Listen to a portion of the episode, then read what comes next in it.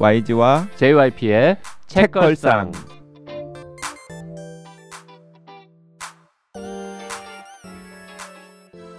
책에 관한 걸쭉하고 상큼한 이야기 YG와 JYP의 책걸상이 찾아왔습니다. YG 강량구입니다. JYP 박재영입니다. HB 김홍비입니다. 이번 주에는 마야 리 랑그바드의 그 여자는 화가 난다 읽어보고 있는데요. 그 2009년 10년 무렵에 이분이 한국에 와서 이런저런 행사도 참여하고 했는데 그 당시 기사에는 마야 리 랭바드라고 되어 있더라고요. 음, 표기법이 외국어 표기법이 바뀐 게 아닐까요? 그 사이에? 그 덴마크어나 북유럽과 관련된 표기법이 네. 좀 제대로 네. 정착이 안 되어 있다가 네. 북유럽 소설들이나 이런 것들이 막 쏟아지기 시작하면서 음. 좀 체계를 잡아가지고 정돈을 한 것으로 알고 네. 있고요. 그 영향이 아닐까 싶어요. 그렇죠. 그 양조위와 양자웨이 뭐 이런 차이겠죠. 그러니까 마야 리 랑그바드 지금 네. 이 책에서 표기한 게 아마 최신 옳은 것일 네. 것이다. 네. 하여튼 그리고 이- 랭바드라고 해서 검색해서 나오는 문서들도 꽤 있습니다. 네. 그 원래 마야의 한국 이름은 이춘복이었대요. 맞아요. 그래서 맨 뒤에 나오는 것 같더라고요. 네, 네. 책에. 음. 그래서 마야 리 랑거버드의 가운데인 리는 네. 원래 본인의 친부모, 친아버지의 성이 이 씨라는 걸 확인하고서 이제 리를 붙여가지고 이제 약간 친부모에 대한 동질감 같은 것들을 네. 이 마야가 표시를 하는 거고요. 근데 누가 봐도 1980년에 태어난 아이에게 이춘복이라고. 하는 이름을 붙인 것부터가 이미 이미 네, 많은 걸 말해주죠. 네, 이 아이에 대한 말해주죠. 애정도라든지 뭐. 네. 네. 그 지난 시간에 에, 입양 뭐라고 불러요? 입양인이 더 네. 좋은 표현이겠죠. 네. 입양인들이 만든 영화, 뭐 소설 이런 음. 네네. 것들이 많다. 그리고 그들을 다룬 작품들도 점점 많이 생기고 있다. 네. 소개해 주신다고 했는데 그거부터 먼저 시작해 음. 볼까요? 사실 네. 저는 네.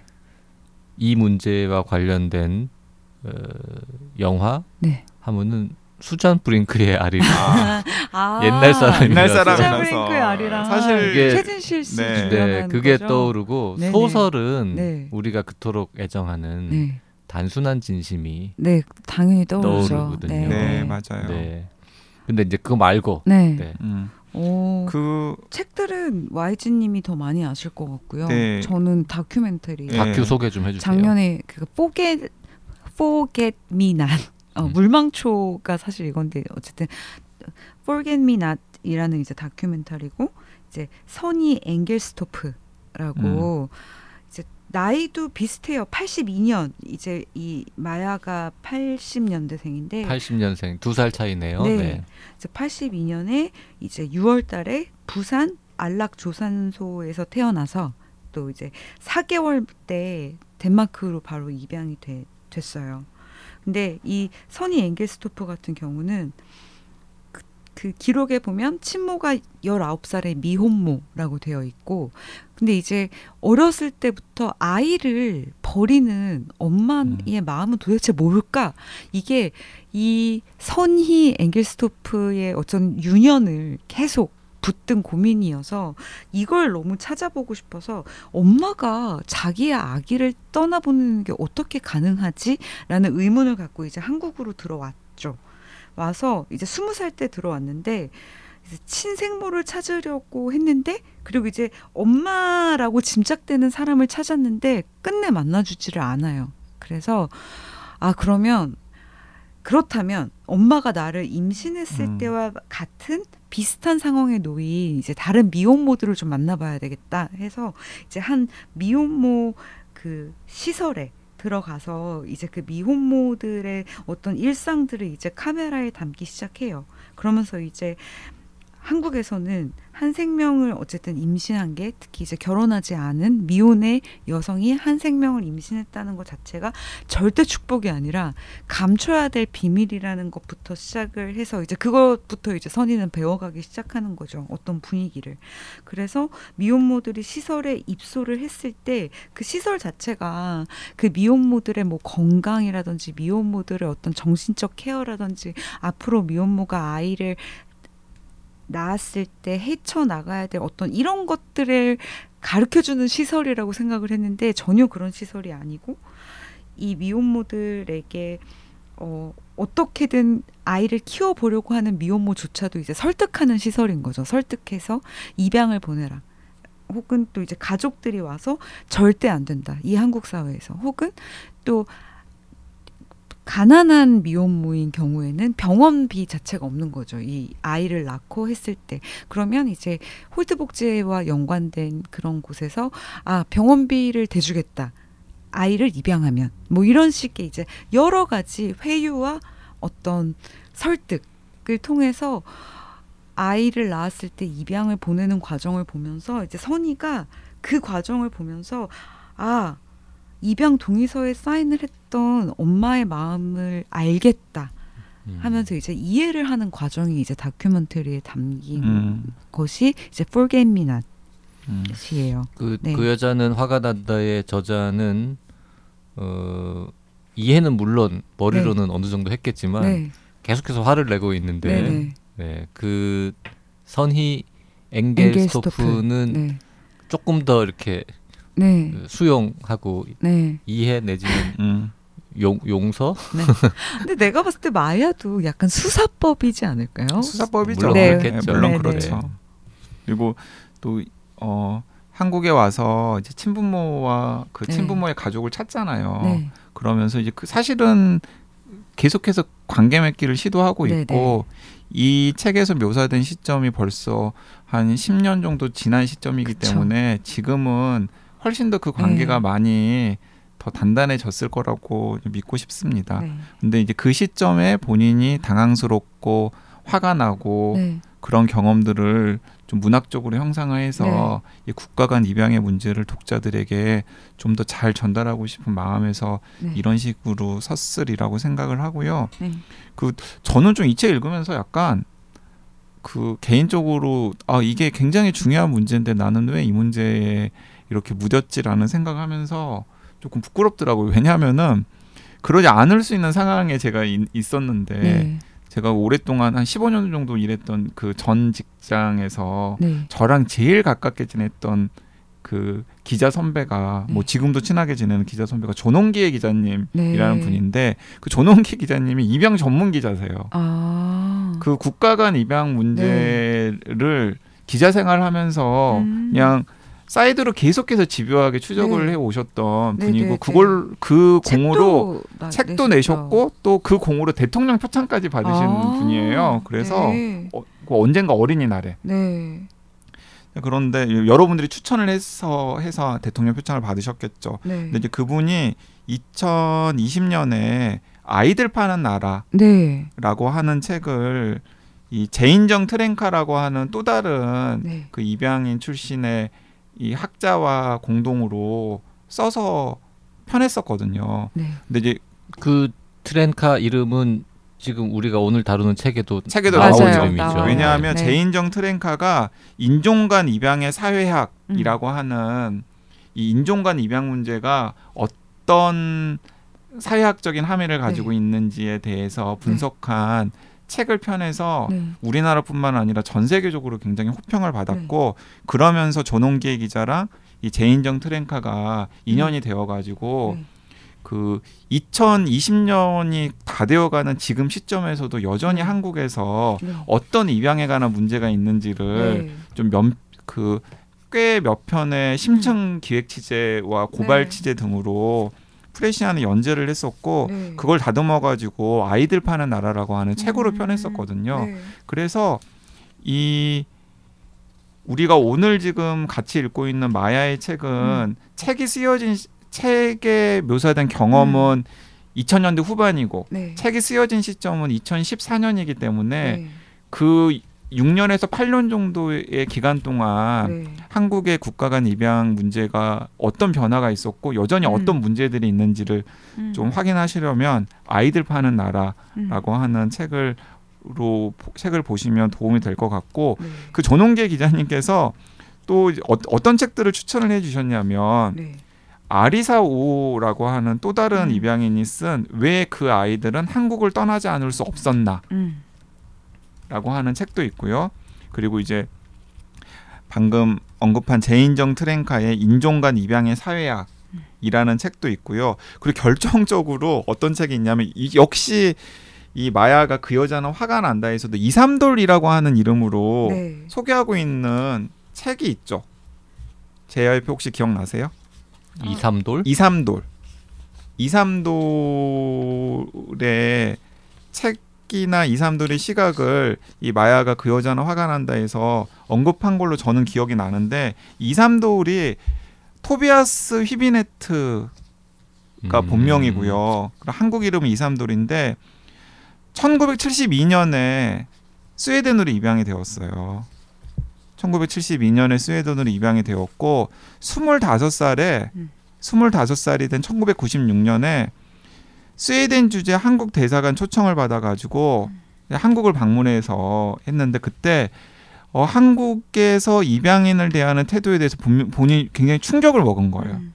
그래서 도대체 한국 사람들은 입양인에 대해서 왜 이런 생각을 가지게 되었나를 음. 자기가 연구를 해봐야 되겠다라고 네. 생각을 했는데 그 연구를 어떤 식으로 했냐면 어 한국에서 나온 입양에 대한 영화나 음. 노래 음. 이런 작품들을 한 여덟 편 정도를 추려가지고 분석을 했- 한 거죠. 예를 들면 그 아까 JYP가 잠깐 언급했던 음. 그 수잔 브링크의 아리랑 네. 그리고 김기덕 감독의 야생동물 보호구역, 박강수 감독의 베를린 리포트, 이장수 감독의 사랑, 그리고 신하위의 어- 어머니의 땅이라는 노래, 음. 그 문희진의 언론이라고 하는 노래, 음. 클론의 버려진 아이라는 노래, 스카이의 영원이라고 하는 노래 이렇게 여덟 편의 영화 뭐 대중가요 음. 같은 것들을 분석의 대상으로 삼아 가지고 어 이제 박사학위 논문을 쓴 거죠. 네. 그리고 그 박사학위 논문이 해외 입양과 한국 민족주의라고 음. 하는 책으로 음. 어 나왔고 또 번역도 되는데 이게 지금 어 2000년대 후반 기준으로 15년간 그 스웨덴의 박사학위 논문 가운데서 인터넷에서 가장 많이 내려받기를 받은 음. 작품이고 그리고 굉장히 우리나라뿐만 아니라 전 세계적으로 음. 이 국가 간 입양이 도대체 어떤 문제를 음. 가, 있고 특히 한국의 이 음. 입양과 관련된 이슈가 어떤 문제가 있는지를 음. 좀 처음으로 도전적으로 네. 이렇게 문제 제기한 작품으로 통하고 있죠. 그러니까 방금 제가 몇몇 책들을 언급을 했는데 이런 책들을 이 계속 나오면서 특히 네. 그 북유럽으로 입양간 네. 입양인들을 중심으로 해서 이제 이런 책들을 계속해서 내면서 네. 좀 입양에 대한 좀 음. 세계 시각이나 한국의 시각이 음. 점점 변화가 생기고 있는 그런 상황이라는 음. 걸 말씀드립니다. 음. 저희가 약간 계속 어쨌든 미혼모 문제라든지 그런 재정적 문제 얘기했지만 어쨌든 제국주의에 대한 이야기도 안 할 수 없는 게 또 이제 입양 문제잖아요. 이게 사실은 서구권에서 특히 이제 그것에 대해서도 화를 엄청 내고 있는데 어쨌든 아이를 입양을 한 가정에서는 다문화 가정이라고 생각하지 않는다. 그러니까 우리가 뭐 지금 저희의 그러니까 쓰지 않아야 될 언어이긴 하지만 다문화 가정이라는 표현을 지금 한국에서도 쓰고 있잖아요. 근데 뭐 필리핀에서 어떤 여성이랑 결혼을 해- 한 가정을 이제 다문화 가정 뭐 이렇게 얘기하지만 그건 이제 외국도 마찬가지고 그래서 이제 다른 인종 혹은 다른 민족 간의 결혼은 다문화 가정이라고 하지만 아이를 다른 곳에서 입양을 한 것을 다문화 가정이라고 일컫지 않는데요. 세계에서도 그, 그래서 이제 그 얘기를 하는 거죠. 약간 서구에는 다문화 가정이 아니면서 우리를 다문화적이라고 생각하는 자기 만족에 빠진 사람들이 있는데 그런 사람들이 이제 아이를 입양하고 자기를 굉장히 진보적으로 생각하는 어떤 경향에 대해서 이제 마야가 이야기를 하는데 음.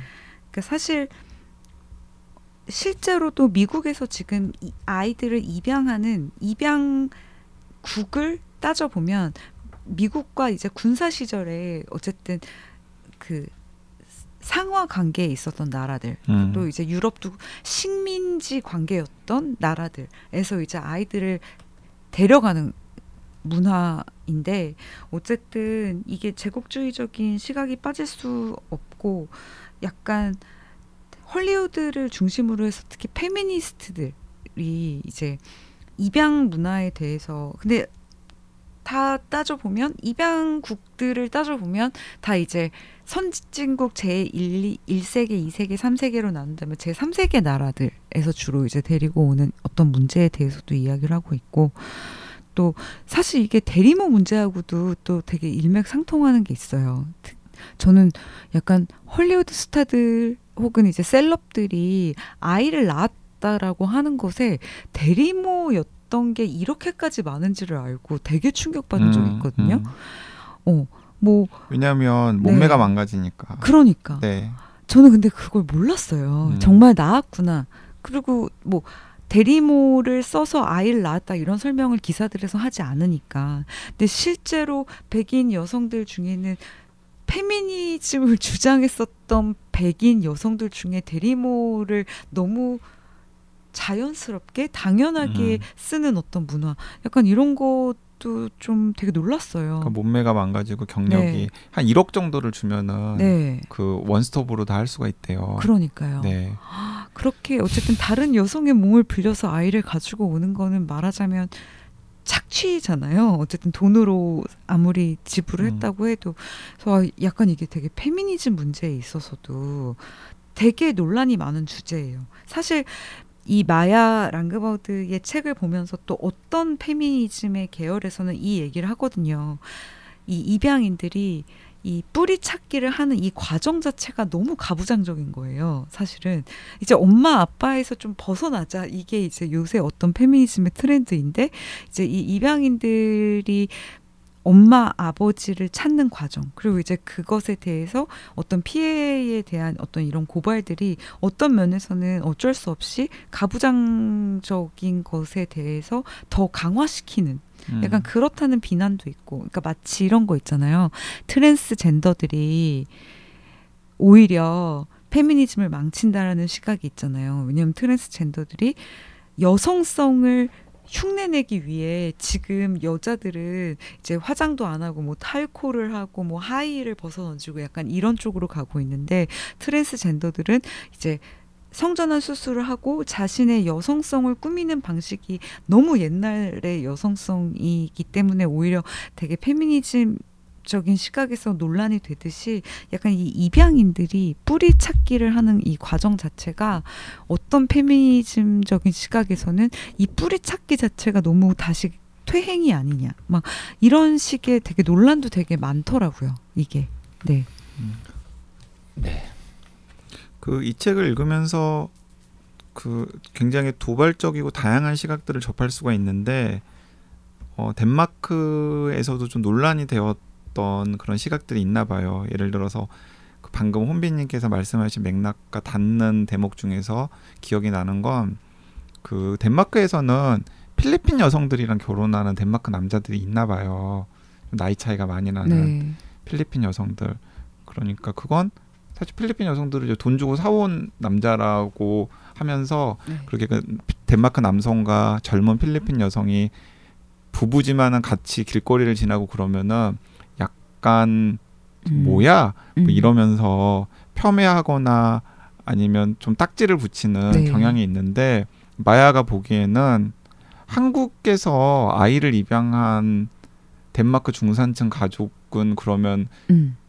다 뭐가 다르냐 그치. 라는 질문을 던지거든요. 네. 근데 덴마크 사람들은 한국이나 혹은 아프리카 같은 곳에서 아이를 입양하는 동남아에서 아이를 입양하는 것에 대해서는 어 이건 선진국 중산층으로서의 책임과 의무를 다한 굉장히 진보적이고 굉장히 멋지고 힙한 행동이라고 평가를 하고 음. 덴마크 남성이 음. 똑같은 지역에서 여성을 데려와서 결혼을 하면은 음. 아저 남자는 변태 아니야? 네. 뭐, 뭐야? 네. 아이고 덴마크의 수치다 이러면서 딱지를 네. 붙인다라는 거예요. 네. 근데 어 계속 그게 뭐가 다르지? 음. 그걸 다르지 않다라고 생각하는 음. 덴마크 사람들 때문에 나는 화가 난다. 어, 그치. 쓰고 있는 거죠. 서구 중심적인 그쵸. 네. 그 덴마크 중산층의 허위 의식 아니야? 네. 어 나는 한국에서 입양해 왔지만 그리고 뭐 양모가 나에게 굉장히 네. 잘 유복한 환경에서 잘 케어를 해줘서 이렇게 자랐지만 네. 나는 이렇게 화가 나고 네. 나는 이렇게 아프고 나는 이렇게 슬픈데 네. 이게 뭐가 문제가 아니라는 거지 음. 뭐 등등등의 이야기들을 네. 이나 시각들을 이 책을 통해서 알 수가 있죠. 네. 근데 하여튼 50년대 60년대까지는 가난해서 네. 우리가 아이를 잘 돌볼 수가 없어서 외국에 보냈다 라는 게 어느 정도는 설명도 되고 용인도 되는데 네. 뭐 지난 시간에 이야기한 것처럼 북한은 좀 달랐다라고 하는 시각도 있긴 합니다만. 합니다만. 네. 네. 근데 이제 70년대 80년대 90년대 로 넘어오면서는 네. 돈이 없어서 보냈다라고 말하기는 너무 나라가 부자가 된 거죠 그 무렵부터는 네. 예, 특히 80년대 이후부터는 그러니까요. 네. 근데 생각해 보면 아니 우리는 왜 그렇게 미혼모가 많으며 피임을 좀 더 잘 하든지 낙태도 제일 많이 벌어진다고 하는 나라에서 네. 미혼모도 제일 많고 음.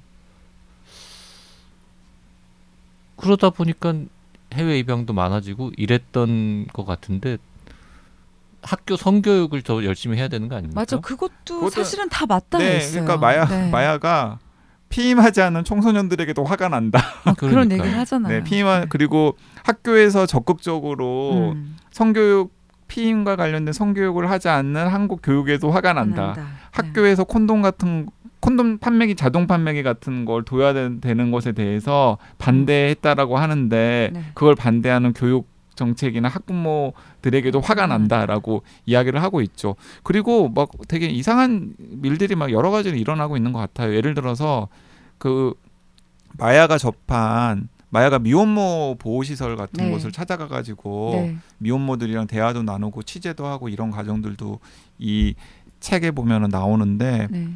어 어떤 미혼모 같은 경우는 그 뭐 10대 후반, 20대 초반인 거죠. 네. 그런데 어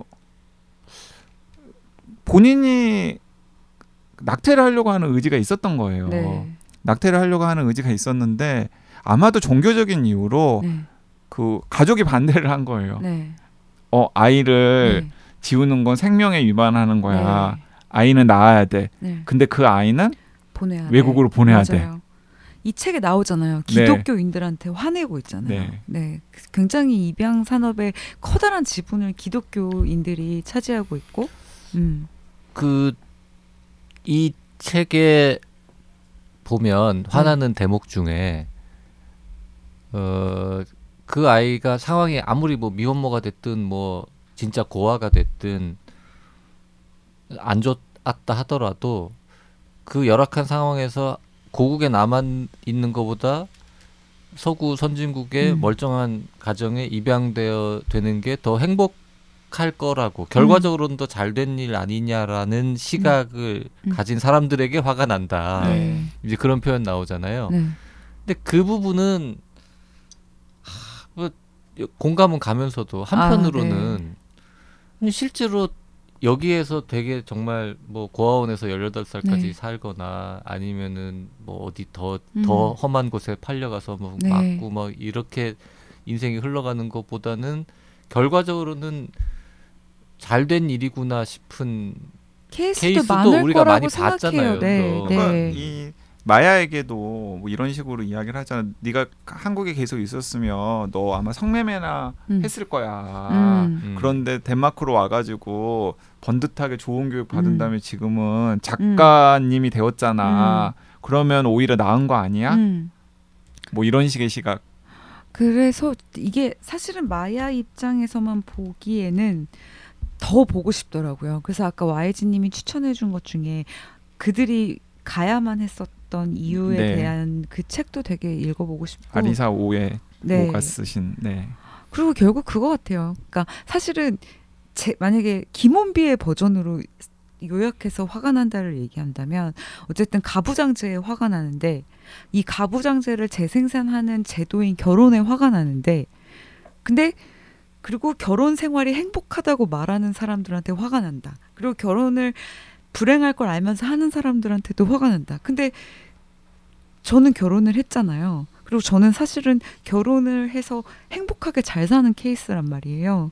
그러니까 근데 이- 이런 케이스가 있다고 해서 이제 결혼을 결혼이 가부장제를 재생산하는 결혼의 굉장히 안 좋은 점에 대해서 말을 안 할 수는 없잖아요. 사실은 그게 더 맞고 그러니까 약간 공존할 수밖에 없는 것 같아요. 그래서 제가 결혼이라는 주제가 나오면 어디 가서 진짜 할 말이 없거든요. 네, 진짜 일부러 결혼을 주제로 원고 청탁이 오면 도망가는 주제 중에 하나예요. 네. 왜냐면 결혼에 대해서 화끈한 말을 하려면 태아 씨랑 만나지 말아야 되고 태아 씨랑 헤어져야 되는데 그렇지가 못하니까. 그러니까 네. 결혼에 대해서 좋은 걸 쓰자니 결혼은 안 좋은 제도인 게 맞고 그렇다고 나쁘게 쓰자니 솔직히 나는 결혼 생활에서 나 나쁘게 페미식으로 얘기하면 꿀 빨고 사는 게 맞고 약간 그렇듯이 어쨌든 방금 죄해피님이 말씀처럼 아마 입양인들 중에도 이 마야 랑그바드의 책을 읽으면서 아 나 같은 경우는 입양해서 잘 됐는데 음. 어 나는 입양 안 됐으면은 힘들었을 텐데라고 생각하는 입양인들도 물론 되게 많을 거라고 음. 생각하고 그래서 이걸 읽고 그 문제에 좀 관심이 있으면 YG님이 아까 추천해 주셨던 책 들을 좀 다른 시각에서 같이 읽으면 좋을 것 같다는 생각이 그러니까, 들었어요. 그러니까 사실 그 부분이 되게 이 책을 책걸상에서 권하는 이유 중에 하나인데 어, 뭐 입양이 있다라는 사실도 알고 있고 네. 모두가 다 알고 있잖아요. 네. 그리고 아 그게 별로 유쾌하지 않은 주제라는 것도 네. 알고 있는데 어쨌든 간에 입양인 당사자가 입양에 대해서 두루두루 취재하고 공부하고 또 자신의 경험까지를 엮어가지고 음. 어, 지금 한국의 국가 간 입양에 이런 여러 여러 여러 가지 문제들과 음. 요소들이 얽혀 있다라는 사실을 음. 이제 자신의 시각으로 네. 이제 독자들한테 던진 거죠. 네. 그러면 이제 독자는 읽으면서 때로는 불편하고 때로는 같이 화도 나고 음. 때로는 좀 고개도 약간 그치. 갸우뚱해지는 네. 대목들이 있는데 이제 그래서 이 입양을 약간 외면하는 게 아니라 우리의 문제로 받아들이게 음. 하는 음. 하나의 그 통로 음. 경로 역할을 이 책이 저는 음. 성공적으로 할 수 있다라는 생각이 들고 어 사실 단순한 진심 같은 소설이나 아니면 아까 그 수잔 브링크의 아리랑 수잔 브링크의 아리랑 Forget Me Not Forget Me Not 같은 그런 다큐멘터리 도 나름의 매력들이 있지만은 제가 생각하기에는 그 입양 문제를 약간 큰 그림을 그리면서 네. 두루두루 맞아요. 보이기에는 약간 한계가 있거든요. 네. 그 작품 작품이 훌륭하고 감동적인다는 맞아요. 것을 떠나서 네. 그런데 그런 면에서 그 여자는 화가 난다는 그 입양이라는 문제를 진짜 정면으로 딱 들이대면서 네. 우리들이 그리고 너희들이 외면하고 있고 말을 안 하고 있지만 음. 입양에는 이런 이런 이런 이런 복잡한 문제들이 엄청나게 음. 얽혀 있어. 음. 라고 이야기를 하고 있는 거니까 네. 저는 충분히 귀 기울여 볼 만한 작품이라는 네. 생각이 듭니다. 네. 그리고 뜻밖에도 재밌어요. 어, 재밌기도 하고요. 솔직히 지금 어 저는 뭐 이런저런 이제 문서 이것도 이제 약간 보건복지 분야랑 좀 관련돼서 음, 음, 그런지 뭐 알고 있는 내용들이 굉장히 많긴 했는데 네. 어, 의외로 몰랐다고 생각한 부분들 중에 뭐 이런 거 있어요. 아이를 입양한 부부가 매달 수령하는 지원금이 미혼모가 수령하는 지원금보다 두 배 많다. 네. 네. 그 요거는 진짜 처음 알았어요. 네, 지난 시간에 제가 살, 짝 이야기를 한 대목이랑 연결되는 5만 원, 10만 원. 뭐 네, 5만 원, 10만 원. 상징적인 의미가 있는 네, 거잖아요. 네. 그런 거 좀 놀라웠고요. 네. 그리고 아, 이런 부분도 처음 알았어요. 한국 이민사 박물관이라고 인천에 있대는데 여기 보면 덴마크로 이민 간 한국인이 293명이라고 되어 있는데 덴마크로 입양된 한국 어린이의 숫자는 수천 명인데 네. 빼고 있다. 물론 뭐 이민이라고 하면 우리가 자발적으로 떠나는 네. 거를 말하는 것 같긴 하지만 네. 이거를 영어로는 아마 migration이나 뭐 이렇게 표현했을 텐데 음, 이걸 빼는 것도 조금 음, 이상하다는 음, 느낌도 들고요. 뭐 이런 식으로 어 뭐 이 문제에 대해서 얼마나 알았든 몰랐든 간에 쭉 음. 읽다 보면은 어 네. 아 그렇구나 그렇구나 싶은 부분들 그리고 음. 그렇게 우리는 왜 이랬던 거야 지금까지 음. 이런 음. 생각들 음. 그리고 화가 나죠.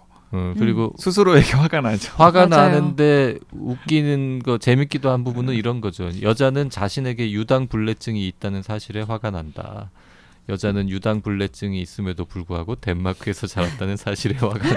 그렇죠. 그런 거. 어렸을 때부터 온갖 유제품을 자기는 동양인 한국인이라서 우유를 소화를 잘 못 시키는데 하필 입양을 가도 덴마크로 덴마크로 가서 그 낙농업의 나라에 근데 뒤에 그 보면 다음 진- 문장 네. 여자는 지금까지 매일 얼마나 많은 우유를 마시며 자라왔던가 치즈 버터 생크림 요거트 산패요 아이스크림 크림 이렇게 나온단 말이에요. 근데 근데 그 뒤에 가면 진짜로 한국인 입양아의 소화 불량이 되게. 일반적인 어, 그러니까요. 음. 아 그리고 입양인 사연들 중에서 이런 가슴 아픈 사연들도 있잖아요. 이제 본인이 정체 모를 지병이 있는데 음, 분명히 유전과 관련된 질환일 것 같은데 그쵸. 친부모랑 연결이 안 되고 친부모를 모르니까 네.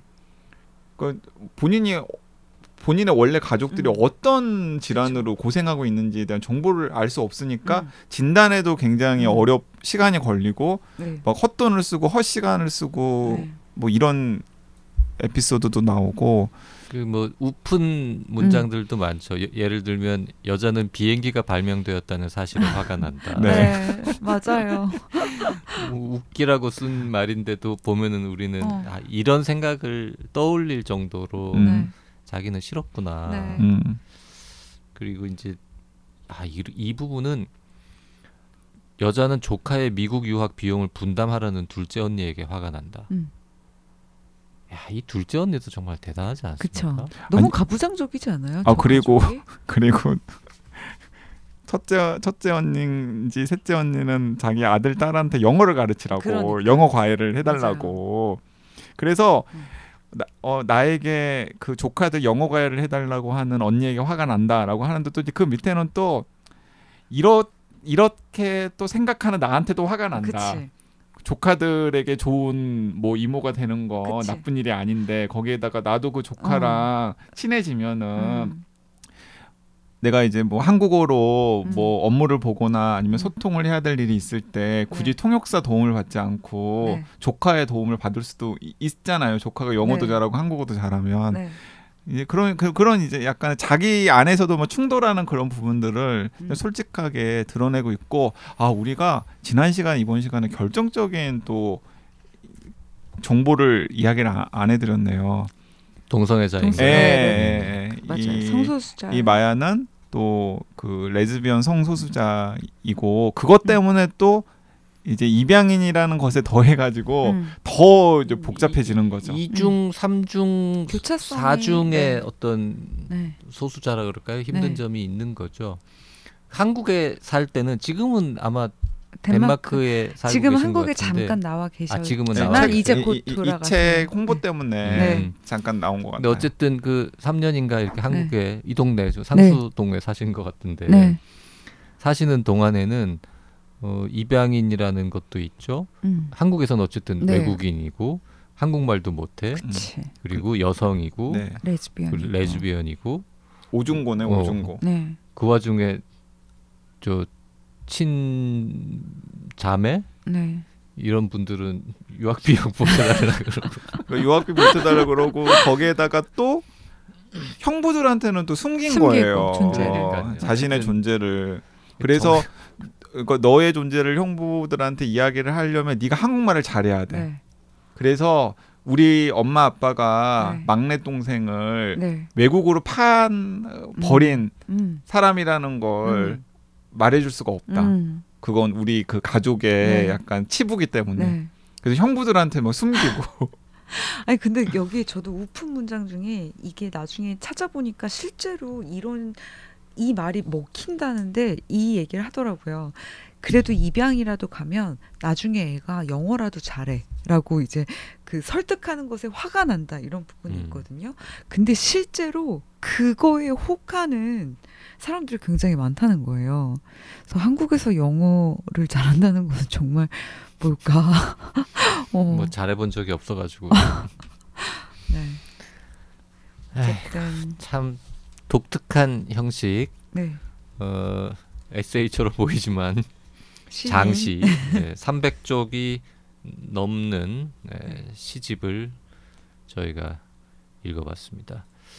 그 저 김혜순 시인이 뭐라 그랬다고요? 그 음. 힙합 아티스트의 래핑 세상에서 가장 긴 여자 힙합 아티선, 아티스트의 래핑 예, 분노에 찬 비트 이런 표현을 쓰셨는데 어, 적절한 표현인 것 같습니다. 네. 댓글 소개하면서 마무리 해볼까요? 네, 그러문현님께서 정재현 교수님께서 강추하신 백두산 대폭발의 비밀을 읽었습니다. 제목부터 흥미로웠고 이런 과학과 역사가 같이 등장하는 책들은 대체로 재밌더라고요. 예상보다 아주 좋은 과학 정보와 아주 흥미로운 가설들이 있어서 모르는 용어가 많아서 찾아보면서 읽었는데도 추리 소설 읽듯 후딱 읽었습니다. 울릉도 제주도 이야기랑 후지산과 백두산의 비교도 재밌어요. 세계의 역사와 신화 이야기 또 세계 과학자들이 협조하는 겸손한 정신에도 배울 점이 많은 그런 알찬 책이었습니다. 저는 이런 책을 읽을 때 책걸상이 얼마나 제 삶을 넓고 풍요하게 하는지를 느끼며 또 한 번 감사했습니다. 네, 백두산 대폭발의 비밀 재밌습니다. 네. 소설이에요? 아, 소설 아니에요. 아니에요? 네. 나름 뭐 과학. 과학책이에요, 네. 과학책. 음. 그 소원 반해는 왜 멸망했을까? 네. 아, 백두산 폭발과 뭐 후지산 네. 일본 지진은 서로 이게 지금 어떻게 연결되는 어. 거냐 뭐 이런 이야기인 것 같습니다. 저도 네. 안 읽고 지난번에 방송하면서 들었습니다. 재밌어요. 예. 근데 그로문현이 딱그 캐치해가지고 읽으셨는데 굉장히 재밌게 읽으셨나 보더라고요. 네. 독지가 카페에서도 막 호평을 내놓으셨길래 음. 제가 그 백두산 도- 대폭발의 비밀 이후에 연구들이 좀더 네. 됐거든요. 그래서 그 연구 성과도 살짝 전해드렸습니다. 행운의 카자르님 언더독스 읽고 있습니다. 첩보 소설은 처음인데 재밌네요. 첩보 소설이 처음이라고요? 어떻게 그럴 수가 있- 있지? 행운옥 카자르님께서는 아주 첫- 어리신가? 첩보 소설은 아, 왜요? 처음 왜요? JRP님 동화 안 읽는 거랑 똑같은 비슷한 거지. 거죠. 동화를 아예 안 읽기야 했겠습니까? 어릴 때 몇 개는 읽었지 교과서에도 나오는데 아니 그리고 첩보 소설을 그 영화나 뭐 음. 드라마로는 접하더라도 맞아요. 안 아, 읽을 수도 소설로는 있지. 소설로는 네. 안볼 수도. 있죠. 네. 약간 거슬리는 부분이 있네요. 꼭 좋은 점이나 나쁜 점은 일본인 답군 혹은 미국인 답네 이러더라고요. 가끔도 아니고 자주 사용하세요. 작가님 외국에서 인종차별 많이 당했나 싶더라니까요. 작가님이 너무 국가마다 고정관념을 표현해서 문장이 불편합니다. 다른 작가님도 이런가요? 음, 이 언더독스의 그 작가가 이 책에서 특히 과하더라고요. 그게 음, 왜냐하면 이제 홍콩에 그 다양한 국적을 가지고 있는 다국적 팀이 구성이 되어 가지고 서로 뭐 배신하고 뭐 긴장감 협력하고 뭐 갈등하고 이제 이런 내용들이 이제 중요한 스토리인데 음. 그 와중 와중에서 음. 어 역시 뭐 일본의 관료 관료답군 음. 아니면 역시 프랑스인을 음. 믿는 게 아니었어 음. 뭐 이런 식의 표현들이 계속해서 음. 약간 등장해요. 네. 뭐 네. 전 세계 모든 작가들이 쓴 시나리오나 소설에 흔히 나오는 음. 표현이긴 한데 음. 예전보다 좀 줄고 있죠. 줄고 있죠. 네, 네. 이게 이제 약간 이것도 넓게 보면 PC하지 않은 농담으로 음. 어, 얘기되는 거라서. 음. 근데 재밌긴 하죠. 가끔씩 절묘하게 딱 맞아 떨어지면 그래 이러고 네. 우리가 웃는 농담이긴 그러니까 한데. 이제 그런 거죠. 그 JYP가 뭐 스미마생 농담 같은 거 그- 그게 그거 뭐예요? 아 책걸상에서는 다른 거지. 책걸상에서는 해도 여행 준비의 기술에서는 그 에피소드는 뺀 거랑 비슷하게 음. 어 뭔가 그거 그렇죠. 뭐 그것도 약간 네. 이제 어, 인종이나 뭐 그쵸. 국가를 가지고 네. 장난치는 농담이긴 네, 네. 한데요. 그런 거 하려면 한국을 조롱하는 전국 축제자랑 같은 거. 아또 이게 우리 큰. 작가님 절묘해졌어. 잘 안 팔려요 요새 왜 갑자기 이렇게 거의 거의 그 YG가 강양구에 강한 거에 홍보를 집착하는 나는 것과 오늘 여행 준비의 기술 얘기 안 할 거예요. 아이고 참. 네. 네, 최근에 한 선생님께서 약간 고전 독서 교육 이런 네. 거와 관련된 고민을 하시는데 네. 저 우연히 그냥 네. 저 강양구에 강한가 검색해 보다가 네. 발견했는데 네. 여기까지 강한가 고전 읽기 교육을 하는데 아, 네, 저도 여기까지만 하겠습니다. 네. 네, 강양구의 강한 과학이 고전의 반열에 오르는 그날까지. 아니 고전 읽기 교육을 하는데. 아니 그러니까 고전의 반열에 앞으로 오를 그날까지 여러분 모두 네. 건강하고 행복하시길 아 바라겠습니다. 그리고 저 하나 마지막으로 그 화가 난다로 변주하는 칼럼 그거 어디에 올리실 건가요? 아 제가 기획회의에 아. 그 화가 난다. 쓰고 그 여자는 화가 난다를 소개하면서 이제 네네네. 입양에 대한 책들도 몇 권 같이 큐레이션 해가지고 소개를 하는데 네.